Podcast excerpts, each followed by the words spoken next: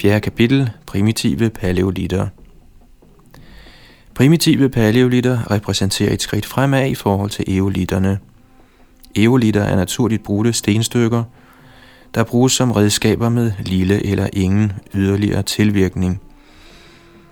En arbejdskant har måske fået en lille retus eller viser tegn på brug. Paleolitter er derimod ofte forsætligt afhugget fra stenkerner og mere forarbejdet.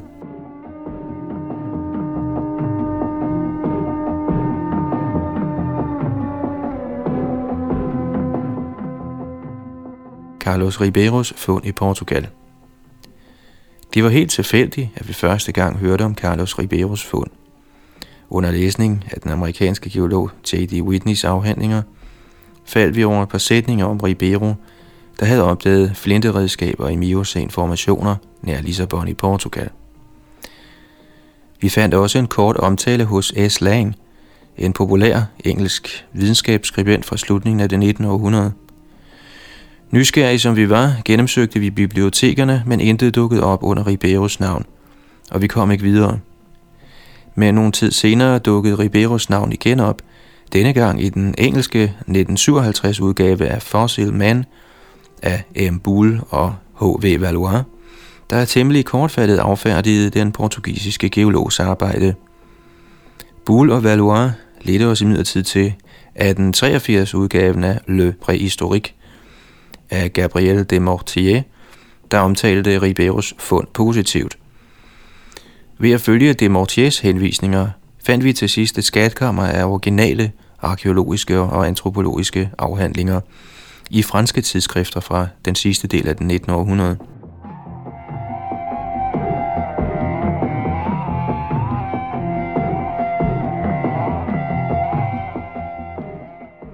Det var lærerigt for os at se, hvordan det videnskabelige samfund behandler ting, der ikke passer ind i de herskende opfattelser – for de fleste af nutidens paleantropologer eksisterer Ribeiro og hans fund ganske enkelt ikke. Man skal tilbage til en mere end 30 år gammel bog for overhovedet at finde den mindste omtale af ham. I 1857 blev Carlos Ribeiro udnævnt til chef for Portugals geologiske undersøgelser, såvel som medlem af det portugisiske videnskabsakademi. I årene 1860-63 stod han for undersøgelser af stenredskaber for kvartærtiden – 1800-tallets geologer inddelte de geologiske perioder i fire hovedgrupper. 1. Primærtiden, der gik fra prækambrium til og med Perm. 2. Sekundærtiden fra Trias til og med Kridttiden. 3. Tertiærtiden fra Paleocen til og med Pliocen. Og 4. Kvartærtiden, der omfatter Pleistocen, inklusiv nyere tid.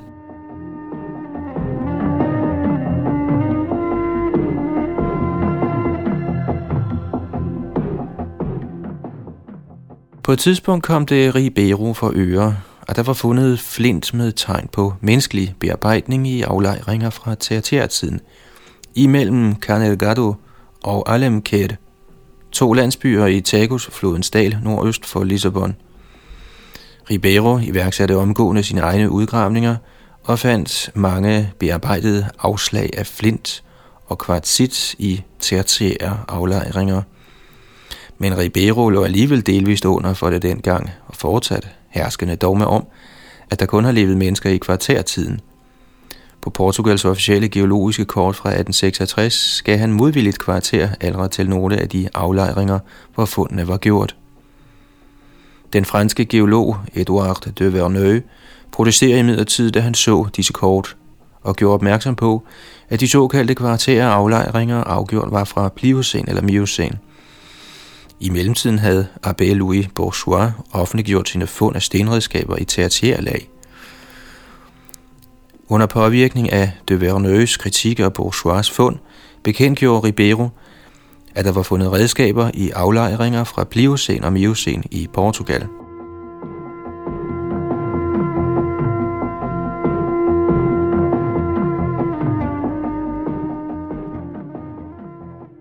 I 1871 fremlagde Ribeiro en samling af flinte og kvartitredskaber fra Tagusdalens tertiære formationer for det portugisiske videnskabsakademi i Lissabon. I 1872 mødtes den internationale kongres for forhistorisk antropologi og arkeologi i Bruxelles, hvor Ribeiro præsenterede en række af sine fund, hovedsageligt tilspidsede flinteflækker. Den videnskabelige opfattelse af fundene var delt. På en udstilling i Paris i 1878 udstillede Ribeiro 95 flinteredskaber fra tertiærtiden. Den indflydelsesrige franske antropolog Gabriel de Mortier gennemgik Ribeiros fund og konkluderede, at 22 af eksemplarerne havde sikre tegn på menneskelig bearbejdning. Sammen med sin ven og kollega Emil Cartilac fik de Mortier andre videnskabsmænd til at se på Ribeiros fund – de var alle enige i, at en stor del af flinte afslagene med sikkerhed bare tegn på menneskelig bearbejdning.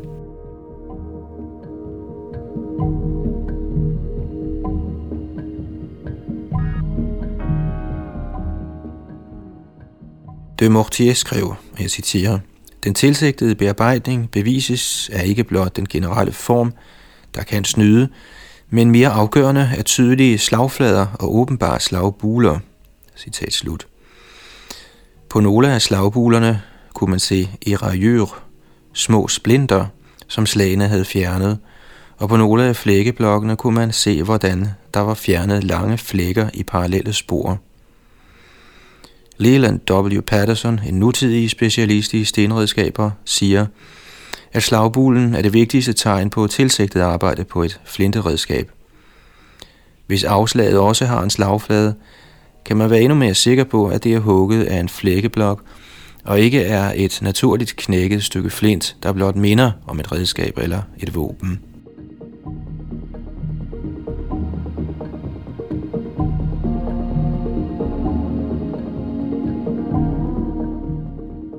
De Mortier bemærkede videre, citat, på samme side som slagbulen har mange af eksemplarerne fordybninger med spor og fragmenter af fastsiddende sandsten, hvilket beviser deres oprindelige position i aflejringen. Citat slut. Men nogle videnskabsmænd tvivlede stadig.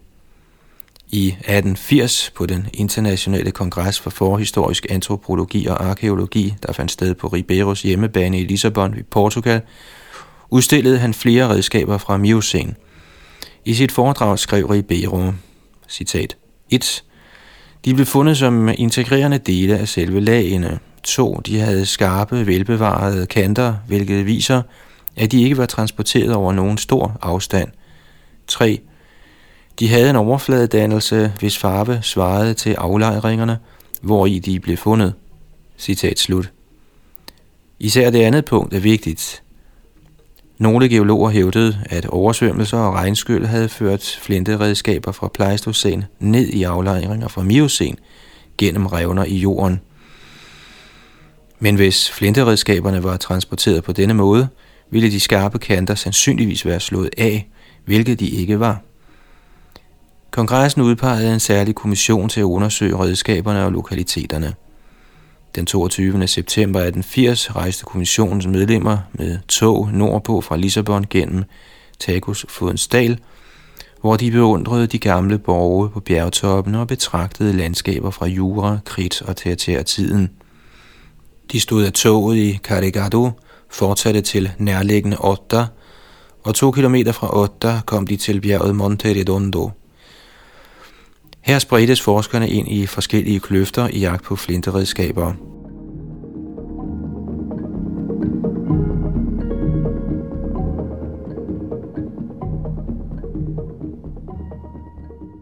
I sin bog Le Préhistorique omtaler Gabriel de Mortier forskernes dag på Monte Redondo. Og jeg citerer, Kongressens medlemmer ankom til Otta. Byen ligger midt i en stor ferskvandsformation, der var bunden af en fortidig sø med sand og ler i midten og sand og sten på bredderne. Det er på bredderne, at intelligente skabninger ville have efterladt deres redskaber, og det er på bredderne af den sø, der engang skyllede ved floden af Monte Redondo, at jagten fandt sted. Jagten blev kronet med held. Monsieur Bellucci, den dygtige videnskabsmand fra Umbita i Italien, fandt et stykke flint in situ, altså fundet i sin oprindelige placering, med ubestridelige tegn på tilsigtet bearbejdning. Før han frigjorde det, viste han det til nogle af sine kolleger. Flintestykket sad fast indkapslet i klippen, og han måtte bruge en hammer for at få det frigjort. Det er helt sikkert lige så gammelt som aflejringerne. I stedet for at lægge vandret på en overflade, som det sekundært kunne være kittet sammen med på et meget senere tidspunkt, blev det fundet in situ på undersiden af en fremspringende klippeafsats, der hang ud over et område, der var fjernet af erosion. Det er umuligt at ønske sig en mere fuldendt demonstration af flintens position i dens strata. Citat slut. Nyere eksperter anser konglomeraterne ved Otta for at være nedre miocen, omkring 15-20 millioner år gamle. Det er svært at se, hvorfor Riberos fund ikke fortjener seriøs opmærksomhed selv i dag.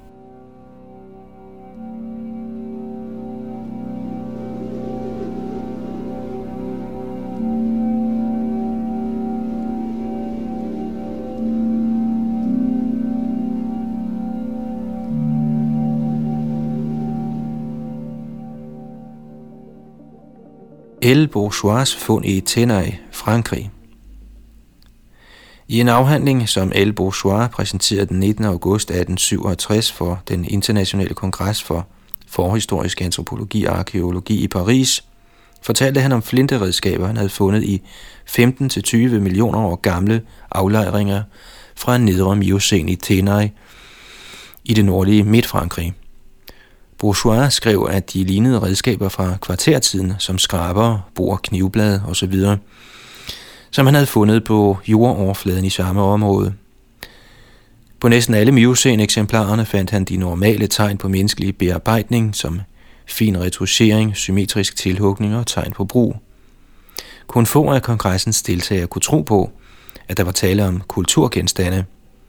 Ufortrødent fortsatte Bourgeois sine udgravninger, gjorde flere fund og fik den ene paleontolog og geolog efter den anden overbevist om, at der var tale om tilsigtet bearbejdning. Gabriel de Mortier var blandt dem, der først blev overbevist.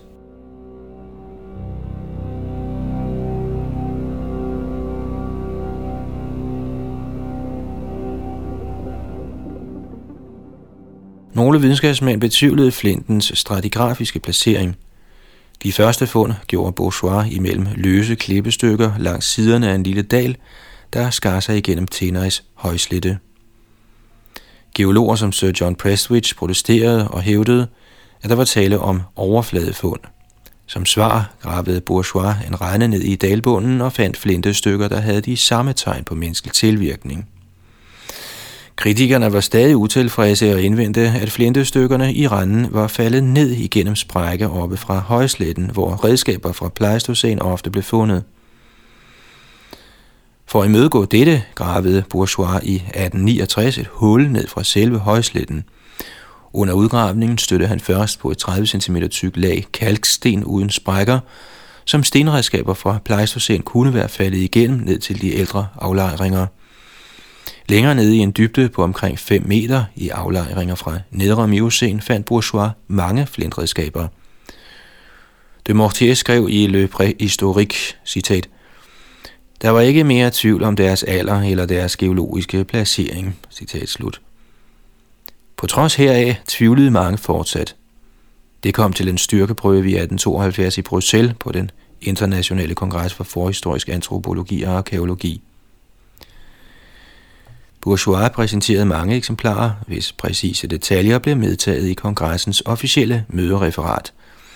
I sin beskrivelse af et tilspidset redskab forklarede Bourgeois, og jeg citerer, her er et sygelignende redskab med en bred basis. Spidsen i midten er resultat af en regelmæssig retouche. Sådanne redskaber går igen i alle tidsperioder. På den anden side er der en slagbule. Citat slut.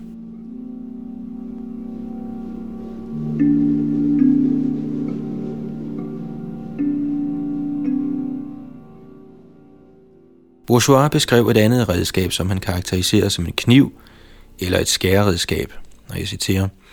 Kanterne har regelmæssig retusch, og på den modsatte side er der en slagbule. Citat slut.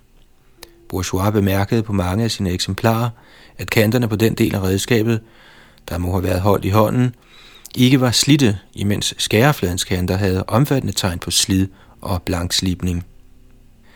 Et tredje eksemplar karakteriserede Bourgeois som en pilespids eller syl. Han gjorde opmærksom på en bearbejdning, der tydeligvis havde haft til formål at lave en skarp spids.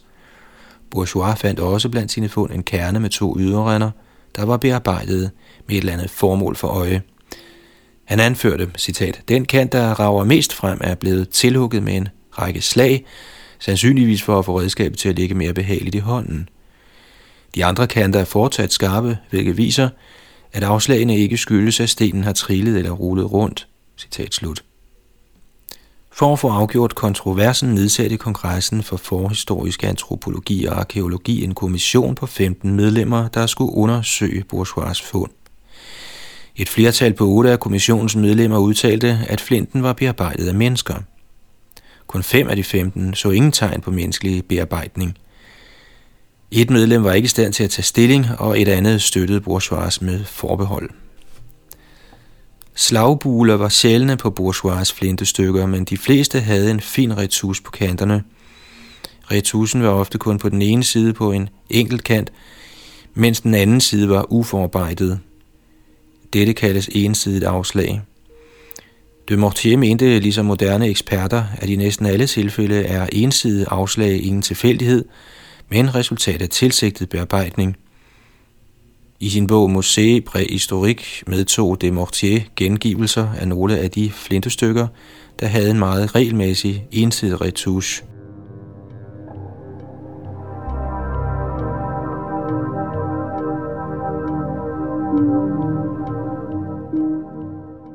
Nogle af Bourgeois kritikere kommenterede, at blandt alle de mange flintestykker var der meget få gode eksemplarer, kun omkring 30. Men de Mortier svarede, selv et enkelt ubestridt eksemplar ville være nok, og de har 30. Nyere eksperter i stenredskaber som L.W. Patterson skriver, at parallelle ar fra afslag af tilnærmelsesvis samme størrelse er et godt tegn på menneskelig bearbejdning. Illustrationer af flintestykkerne fra Tenai har sådanne ar. Mange af flintestykkerne fra Tenai har overflader med fine revner i, hvilket betyder, at de har været udsat for ild – De Mortier sluttede, at der var anvendt ild for at sprænge store flinteblokke i stykker. Flintestykkerne var derefter lavet til redskaber. Det engelsktalende intellektuelle publikum fik kendskab til tænder i redskaberne fra Nedre Miocene gennem S. Langs artikler. Lang skrev, og jeg citerer, Den menneskelige herkomst til disse redskaber er blevet kraftigt støttet af opdagelsen af, at det minkobiske folk fra andamanerne fremstiller slibesten eller skrabere, der er næsten identiske med dem fra Tenai, og kløver stenene på samme måde i den påkrævede størrelse og form. I det store hele ser beviserne for disse miosenredskaber ud til at være temmelig sikre, og indvendingerne imod dem har næppe andet grundlag end modviljen imod at indrømme menneskets høje alder. Citat slut.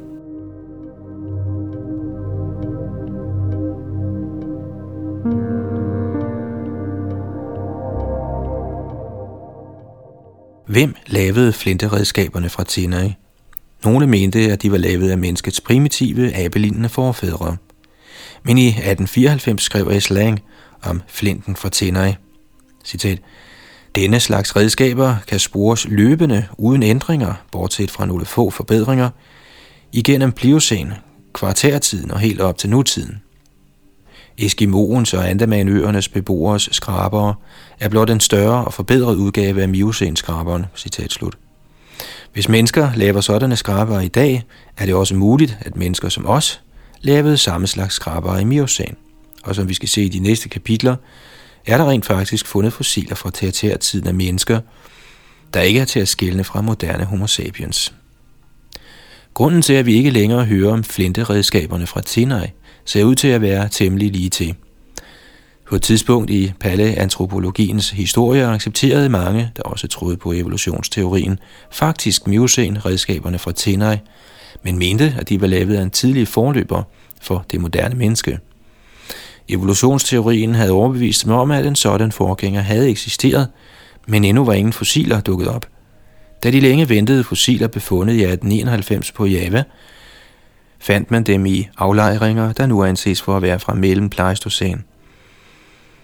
Det bragte tilhængerne af abemennesket fra Miocen i et dilemma. Denne forgænger, der skulle være en mellemform mellem fossile aber og moderne mennesker, var ikke fundet i 20 millioner år gamle aflejringer fra nedre Miocen, men kom fra mellem Pleistocen for mindre end en million år siden. Derfor blev flinten fra Tenai og andre beviser for eksistensen af tertiære mennesket, eller redskabsfremstillende abemennesker i tertiær, lige så stille, men til synligheden ret så grundigt, udelukket fra videre overvejelse og glemt.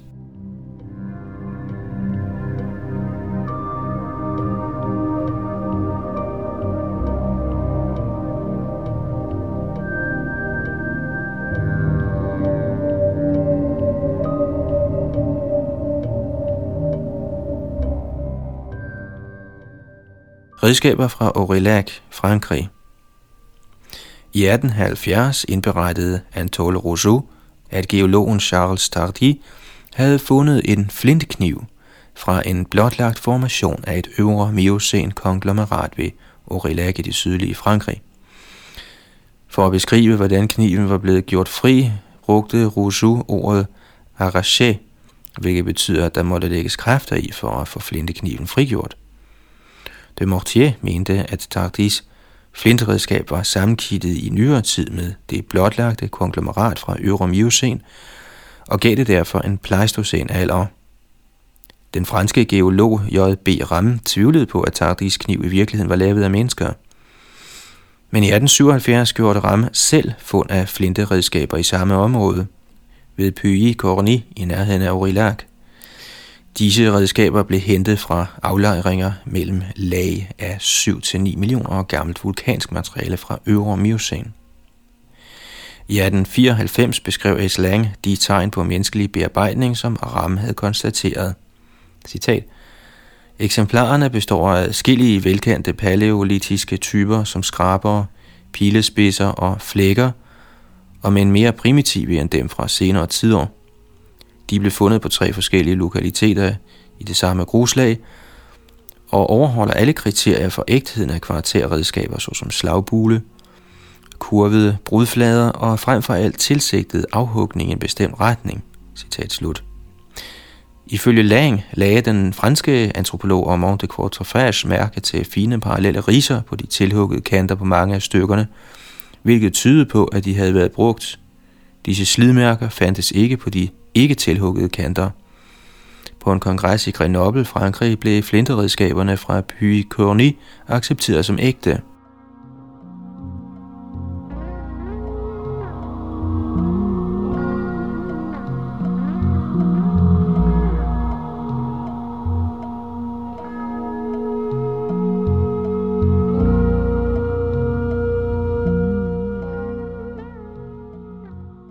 Lang skrev videre om redskaberne. Citat.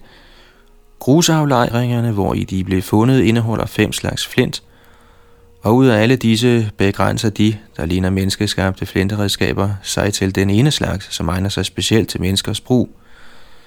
Som Gurdjieff siger, kan flod eller andre naturlige årsager ikke udvise en sådan præcision – den er kun mulig for et intelligent væsen, der udvælger sig de sten, der passer bedst til hans redskaber og våben. Citat slut. Max Fairvorn fra Universitetet i Göttingen i Tyskland tvivlede på historierne om stenredskaber fra Pliocæner tidligere. I 1905 tog han til Aurillac for selv at undersøge de fundne stenredskaber. Fairvorn var i Aurillac i seks dage og lavede en udgravning på en lokalitet ved navn Puy de Boudieu, ikke langt fra Puy Corny. I sin redegørelse for den første dags arbejde skrev han, og jeg citerer, Jeg var så heldig at støde på en lokalitet med et stort antal flintegenstande, hvis ubestridelige redskabslignende natur med det samme forbløffede mig. Det havde jeg ikke ventet. Kun langsomt vendede jeg mig til tanken om, at redskaberne, jeg holdt i mine hænder, var lavet af et menneske, der havde levet i tertiærtiden. Jeg kom med alle de indvendinger, jeg kunne tænke på, jeg undersøgte stedets geologiske alder, og jeg undersøgte eksemplarernes redskabsagtige karakter, indtil jeg modvilligt måtte indrømme over for mig selv, at ingen af de mulige indsigelser kunne bortforklare kendskærningerne. Citat slut.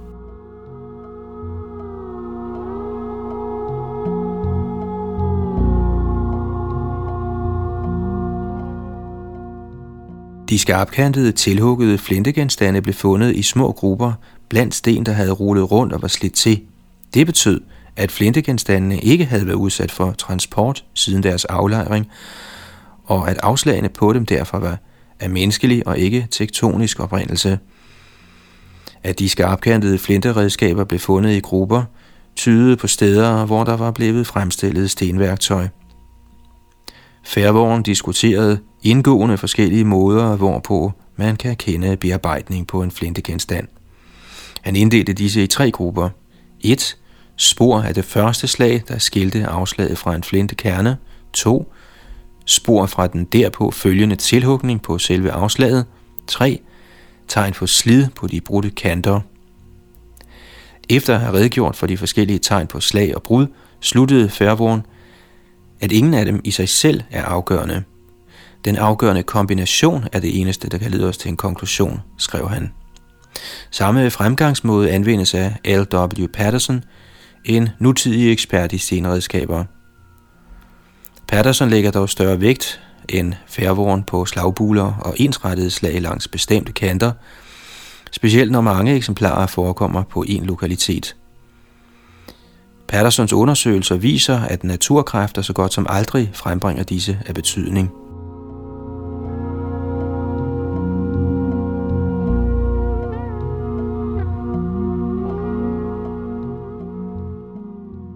Fairborn kom derefter med et eksempel på anvendelsen af sin analysemetode. Og jeg citerer, Lad os sige, at jeg i en stenaflejring fra en mellemistid finder en flintegenstand med slagbule, men intet andet tegn på tilsigtet værk. I det tilfælde er jeg usikker på, om jeg står med en genstand af menneskelig tilvirkning. Men antag, at jeg finder et stykke flint, hvor den ene side har alle mulige tegn på slag, og den anden side har mærker fra to, tre, fire eller flere afslag, der er fjernet med slag fra samme retning. Lad os ydermere antage, at den ene kant på flintestykket har tegn på fjernelse af talrige parallelle små afslag, alle i samme retning, og alle uden undtagelse på den samme side af kanten. Lad os antage, at alle de andre kanter er skarpe, uden tegn på at have været udsat for tryk eller have rullet rundt. Der kan jeg sige med absolut sikkerhed, her er et redskab, der er fremstillet af mennesker. Citat slut.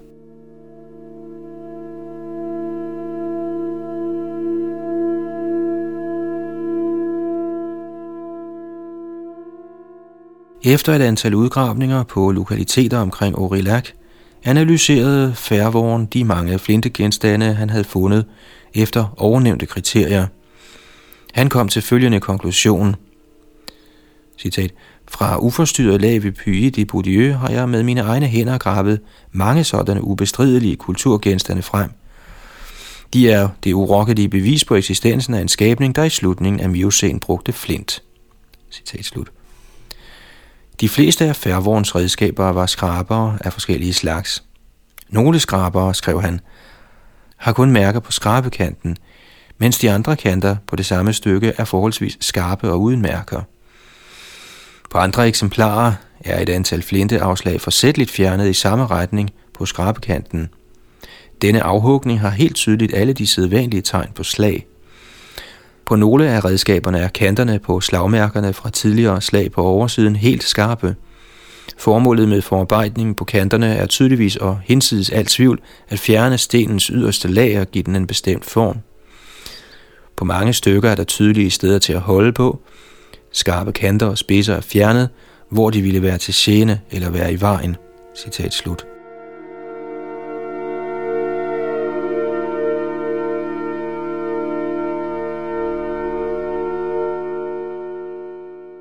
Om en anden genstand skrev Færvåren, citat, arerne fra afslagene på skrabebladet ligger så regelmæssigt parallelt ved siden af hinanden, at de minder stærkt om paleolitiske og sågar neolitiske redskaber. Citat slut.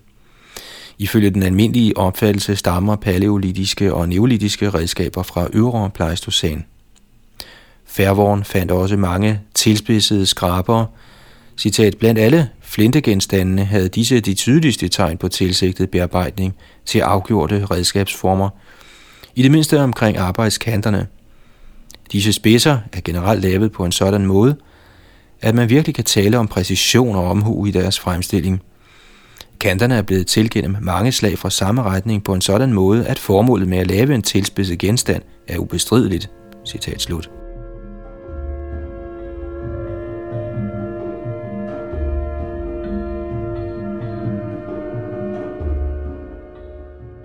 I Aurillac fandt færvoren også skrabere med afrundede konkave indsnit på arbejdssiden til skrabning af runde genstande som knogler eller spydskafter. Færvognen bemærkede, i de fleste tilfælde er en af kanterne på disse skraber blevet givet en indadbuet form med slag fra en side. Færvognen fandt også en del redskaber, der var hugget til, som man kunne hamre, hakke eller grave med dem – i sin beskrivelse af sådan redskab skrev Færvogn, et stort tilspidset redskab til at hugge eller grave med. Det er lavet ud af et stykke flint, der er spidset til. På oversiden ses flintens yderlag stadigvæk, og for enden er der en spids, der er lavet ved at fjerne mange afslag i den samme retning. Og med et andet tilspidset redskab sagde Færvogn, dette redskab har på den ene side, lige under spidsen, et håndtag, der er lavet ved at fjerne de skarpe, skærende kanter – det kan have været en primitiv håndøkse, der er brugt som hammer eller huggeredskab. Færvogn fandt også redskaber, han mente var tilpasset til at stikke, bore og lave graveringer med. Færvogn konkluderede, sidst i Miocen var her en kultur, som ud fra sine flinteredskaber at dømme, ikke var på det begyndende stadie, men allerede havde gennemgået en lang udviklingsperiode. Dette Miocen folk fra Cantal – kunne flække flint og lave flintearbejder. Færvogn fortsatte. Redskabernes størrelse tyder på en skabning med en hånd af samme størrelse og form som vores egen, og derfor en tilsvarende krop. Store skrabere og økser, der udfylder og passer perfekt til vores egen hånd, som det må konstateres ved næsten alle redskaberne, ser ud til at bekræfte denne konklusion. Redskaber af forskellige størrelser – der helt tydeligt har bearbejdet kanter, slidmærker og greb til hånden, ligger så naturligt og behageligt i vores hænder med de oprindelige skarpe spidser og kanter forsætligt fjernet fra steder, hvor en hånd skal holde om dem, at man skulle tro, at redskaberne direkte var lavet til vores hænder.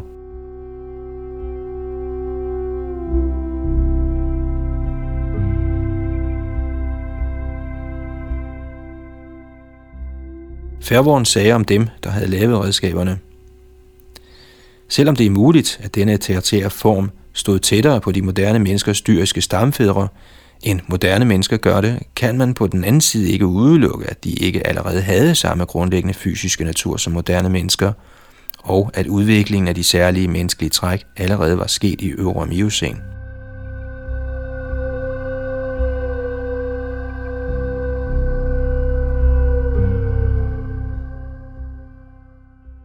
Så sent som i 1924 omtalte George Grant McCurdy, direktør for The American School of Prehistoric Research in Europe, flinteredskaberne fra Aurillac positivt i Natural History. Lignende redskaber var fundet i England af J. Reed Moore. Nogle kritikere indvendte, at tektoniske bevægelser havde flækket flinten under tryk, og derved skabt stengenstande, der mindede om redskaber. Men der, hvor Moires flinteredskaber blev fundet, var der ingen spor af tektoniske bevægelser. McCurdy skrev, citat, Forhold, der begunstiger sådanne naturkræfter, eksisterer ikke i de pågældende pliocen aflejringer i East Anglia, hvor J. Reed Moir har fundet bearbejdede flinteredskaber. Kan det samme siges om den tilhuggede flint fra aflejringerne fra Øvre Miocen nær Aurillac, Cantal? Både Solas og Captain har for nylig svaret bekræftende. Captain fandt ikke blot flinte afslag, der tyder på menneskers brug, men virkelige redskaber, der er karakteristiske for paleolitiske lokaliteter. Disse dukker ikke blot op et par gange, men igen og igen. Slagmærker, afslag med slagbuler, omhyggeligt reducerede spidser og skrabere af musterian-typen, runde skiver med ensartet reducerede kanter – skrabere af forskellige slags og tilspidsede hakker. Han sluttede, at de mange tilhuggede flintestykker fra Cantal og de klassiske eksemplarer fra de bedst kendte paleolitiske lokaliteter ligner hinanden til forveksling. Citat slut. William Solis var geologiprofessor ved Oxford og Louis Capitan, en respekteret fransk antropolog, var professor ved Paris Universitet.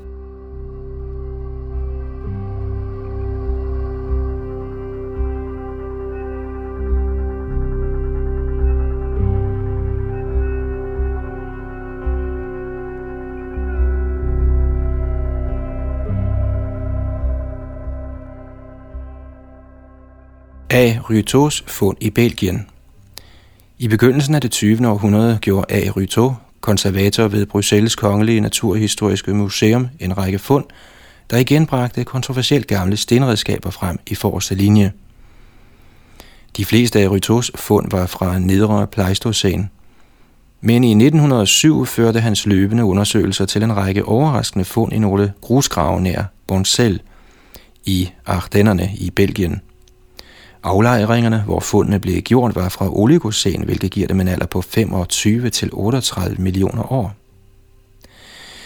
I sin gennemgang af de fundne redskaber skrev Georg Schweinfurt i Zeitschrift für Ethnologie, citat, Blandt dem var økser, slagsten, knive, skrabere, bor og slyngsten, der alle havde tydelige tegn på forsætlig tilvirkning, der havde resulteret i former, der var fortræffeligt tilpasset den menneskelige hånd den heldige opdager havde fornøjelsen at vise lokaliteten til 34 belgiske geologer og forhistorikere. De måtte alle indrømme, at der ingen tvivl var om fundenes geologiske placering. Citat slut. Rytos afhandling om fundene fra Boncel blev trykt i bulletinen for det belgiske selskab for geologi, paleontologi og hydrologi. Ryto bemærkede også, at der var fundet tilsvarende stenredskaber i aflejringer fra Oligocæn i Barak Michel – og i en hule i Bay Ved Rosar på venstre side af floden Møs var der også fundet stenredskaber fra mellem Pliocæn. Nu ser det ud til, skrev Ryto, at menneskets eksistens i oligocæn er fastslået så eftertrykkeligt og så grundigt, at intet kan indvendes derimod. Ryto bemærkede, at oligocæn-redskaberne fra Boncel – næsten til fuldkommenhed mindet om redskaber, der er fremstillet af indfødte på Tasmanien inden for de seneste århundreder.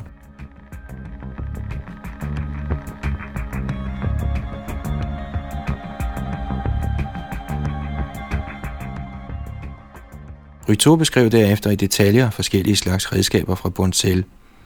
Han startede med percutør, eller økser, simple økser, tilskærpede økser og tilspidsede økser – alle kategorier af percutør var tilhuggede, så redskaberne var nemme at have i hånden, og de havde tegn på slid på arbejdskanterne. Ryto beskrev dernæst nogle redskaber, han kaldte kuto, der kan oversættes som knive. Man kan se, skrev han, at kutoerne er lavet af relativt lange flinteflækker, der er sløve på den ene side og skarpe på den anden. En anden slags redskaber var rakloir eller skraber. Rakloirerne var for det meste lavet af et ovalt afslag, hvor den ene kant var stump og den modsatte skarp. Med en retus var der lavet et passende greb til hånden i den stumpe ende, der lå i håndfladen, og redskabets skarpe side blev ført hen over det, der skulle skrabes. Under denne skrabning var små splinter fra redskabets skærekant blevet slået af, og slidmærker derfra kunne ses på mange af eksemplarerne. Ryto beskrev derefter andre typer skrabere, konkave skrabere, der sandsynligvis blev brugt til at skrabe lange, runde genstande med, og dobbeltskraber med to skarpe kanter. Nogle af dobbeltskraberne lignede tilspidsede redskaber fra musterien i øvre Pleistocæn.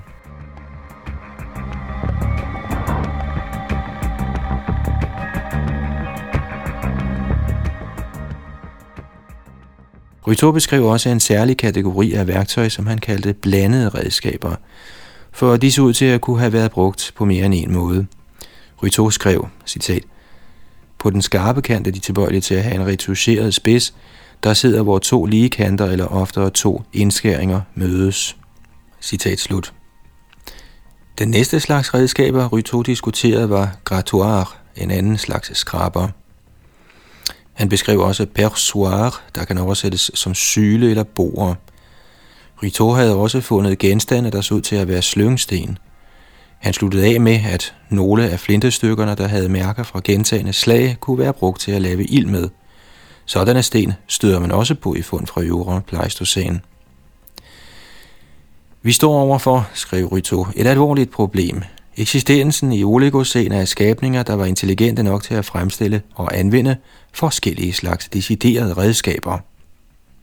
I dag vil videnskabsmænd imidlertid ikke så meget som et øjeblik overveje den mulighed, at mennesker eller selv en forløber for mennesket levede i oligocen.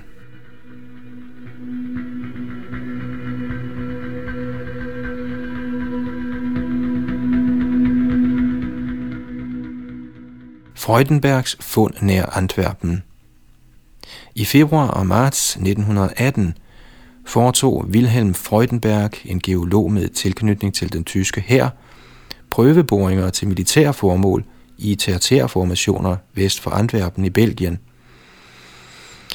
I en lærgrav i Hol nær St. Gilly og på andre lokaliteter fandt Freudenberg flintegenstande, som han mente var redskaber – sammen med skormærkede knogler og skaller.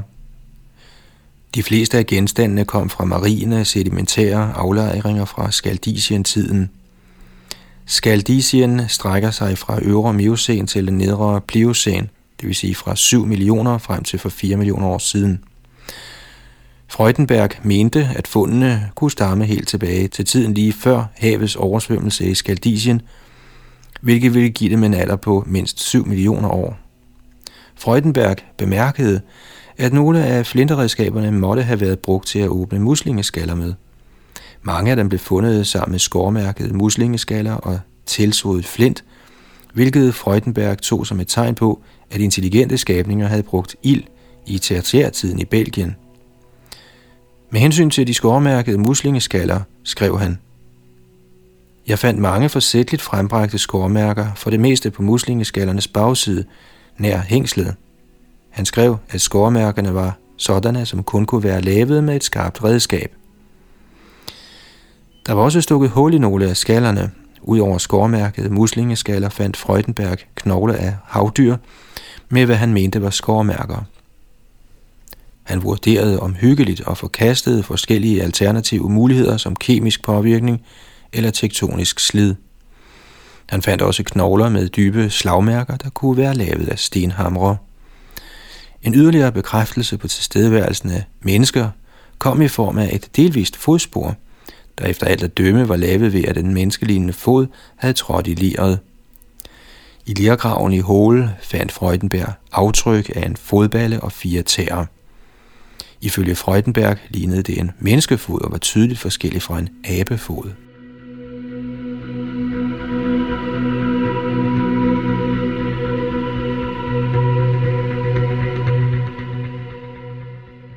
Freudenberg var evolutionist og mente, at hans tertiære menneske må have været en lille hominide, der ud over menneskelignende fødder havde en blanding af abe og menneskelignende træk.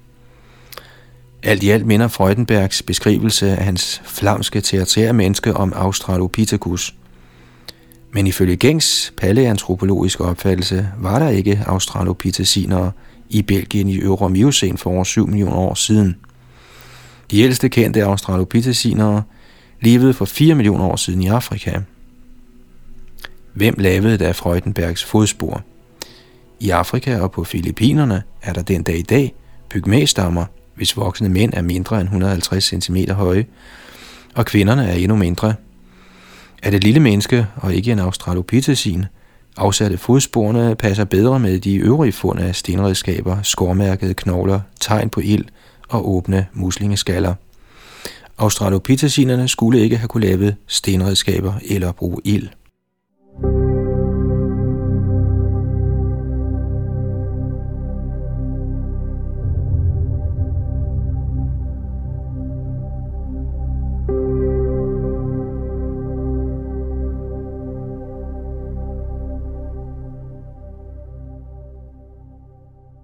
Italien i 1871 fremlagde professor G. Ponzi på den internationale kongres for forhistorisk antropologi og arkeologi i Bologna en afhandling om beviser for tertiære mennesker i det centrale Italien. Fundene bestod af tilspidsede flinteredskaber, der var fundet af geologer i Anbreccia fra erosionsfasen i Pliocens Aqua Traversien for over 2 millioner år siden – en breccia er en struktur af skarpkantede bjergartsfragmenter i en finkornet aflejring.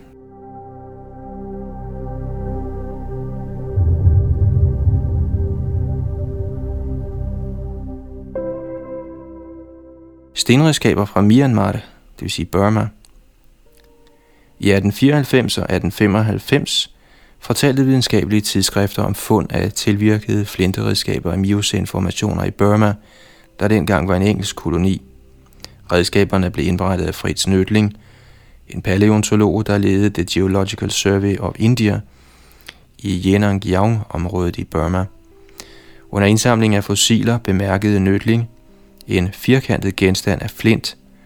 Han skrev, at dens udseende var vanskelig at give en naturlig forklaring på – Nødling bemærkede, Formen på dette eksemplar minder mig meget om den tilhuggede flint, der beskrives i bind 1 af Indiens geologiske undersøgelser. Denne flint er fra Pleistocæn og fundet i Buddha-floden, og dens kunstige tilblivelse synes ingen nogensinde at have betvivlet. Nødling ledte videre og fandt yderligere omkring en halv snes tilhuggede flintestykker. Hvor sikker var den stratigrafiske position for Nødlings flinteredskaber? Han skrev – den nøjagtige lokalitet, hvor Flint blev fundet, befinder sig på den stejle østlige side af en kløft, højt over den spund, men under kanten i en sådan position, at det er ubegribeligt, hvordan flinten på nogen måde skulle have været kommet dertil fra noget andet sted. Der er ikke plads til at bo i denne smalle slugt, og ingen har nogensinde gjort det. Fra den måde, flintestykkerne blev fundet på, er det en videre umuligt, at de kunne være ført til af en oversvømmelse – hvis jeg vejer alle beviserne op mod hinanden, og selv hvis jeg ser bort fra den kendskærning, at de rent faktisk gravede dem ud af laget, er det min stærke overbevisning, at de var in situ, altså i deres oprindelige placering, da de blev fundet. Nødling sluttede. Hvis disse flintestykker kan frembringes på naturlige måder, kan der sættes et stort spørgsmålstegn ved oprindelse til mange af de bearbejdede flintestykker, der hidtil er blevet antaget for at være menneskeskabte.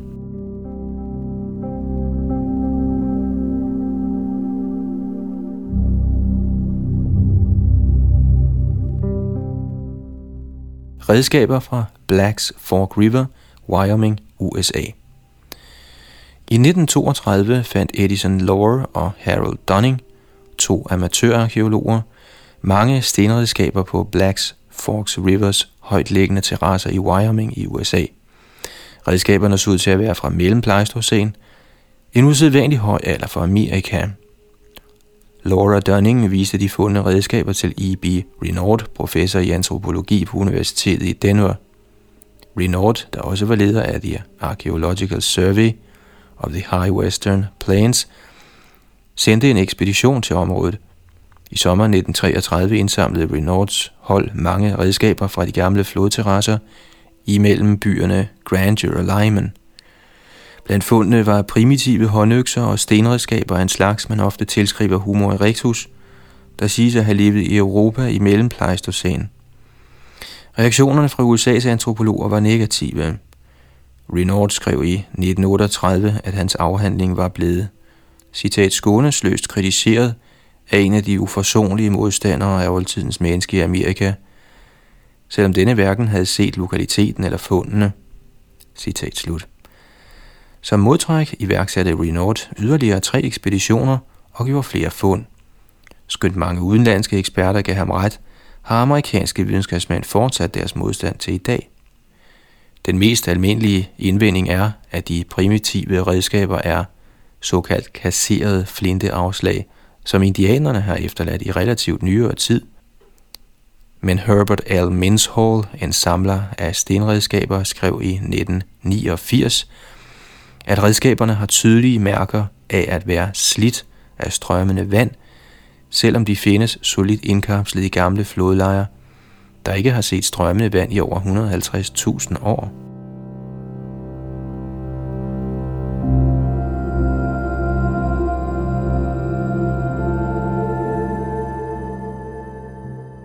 Hvis stenredskaber i stil med dem Renault fandt, blev fundet på en lokalitet af tilsvarende alder i Afrika – Europa eller Kina, ville de ikke give anledning til strid. Men problemet er, at de kommer fra Wyoming og forekommer i aflejringer, der er over 150.000 år eller ældre. Ifølge den herskende opfattelse kom mennesket til Nordamerika for højst 30.000 år siden, og ingen anden hominide er nogensinde indvandret til Amerika. Nogle mente, at tegnene på naturligt slid kom fra sandfyning og ikke fra vand. Mindshold svarede. Eksemplarerne var slidte på alle sider, lige meget på ovensiden og undersiden. Det er meget usandsynligt, at vindbåret støv kan gøre noget sådan ved stenredskaber, der ligger begravet i svært grus. Men det er, hvad man kan forvente vil ske med genstande, der kastes rundt af bølger eller stærk strøm.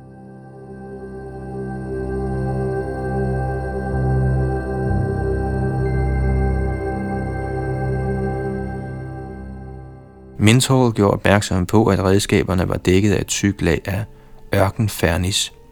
Ørkenfernis er en overfladedannelse, der er meget længere om at blive dannet, og den var tykkere her end på redskaber fundet på lavere og dermed yngre terrasser i samme område. Alt i alt ser det ud til at kunne udelukkes, at redskaberne var kasserede afslag, som var efterladt i nyere tid på de højtliggende terrasser. Men Mintold bemærkede, Amerikanske videnskabsmænds reaktion på Reynolds tolkning af fundene fra Blacks Fork, som bevis på en høj alder for mennesker i Amerika, var og er stadigvæk, efter mere end et halvt århundrede, en generel skepsis og modvilje, selvom sandsynligvis ikke en ud af tusinde arkeologer nogensinde har besøgt lokaliteten eller set genstandene.